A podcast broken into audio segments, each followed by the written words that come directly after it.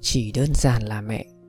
Trong một gia đình nọ đông con, Mẹ ơi, con muốn mua xe máy, Mẹ mua cho con nhé.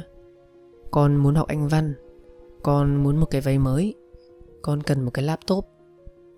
Ừ để mẹ lo 20 năm sau, Mẹ ơi, con muốn làm chính trị gia, Mẹ ủng hộ con nhé. Con muốn học thạc sĩ, Mẹ lo cho con nhé. Con muốn làm ca sĩ, Con muốn mở công ty điện tử. Ừ để mẹ lo. 30 năm sau, Mấy đứa có khỏe không? Con chuẩn bị đi họp rồi, Mẹ sang nhà chú ba chơi nha. Con sắp đi làm đồ án, Mẹ sang nhà em Tư nha. Con đi lưu diễn, Mẹ sang nhà chú út nha. Con bận rộn rồi trí lắm mẹ Hích. Ừ để mẹ tự lo.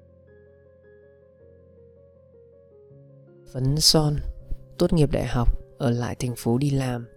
Tháng rồi mẹ vào thăm, Mừng và thương.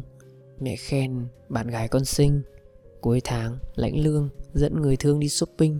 Em bảo, Mỹ phẩm của hãng này là tốt nhất. Những loại rẻ tiền khác đều không nên dùng vì có hại cho da. Giống mẹ anh đó. Mẹ bị nám hết, anh thấy không? Chợt giật mình, Mẹ cả đời lam lũ, Nắng gió với cái ăn. Nào biết phấn son màu gì?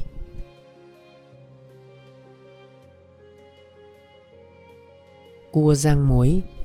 Khi xưa nhà còn nghèo, Mẹ hay mua cua đồng giả Làm cua rang muối. Cua đồng cứng nhưng mẹ khéo tay chiên giòn, Đủ gia vị nên thật ngon. Các con tranh nhau ăn, Mẹ nhường, các con hỏi. Mẹ bảo ờ, răng yếu. Giờ các con đã lớn, Nhà khá hơn, Mua cua biển gạch son, Rang muối mời mẹ. Các con vui, Cua biển rang muối thật đó mẹ. Rồi chúng ăn rất ngon, Riêng mẹ không hề gấp Các con hỏi, mẹ cười móm mém. Còn răng đâu mà ăn?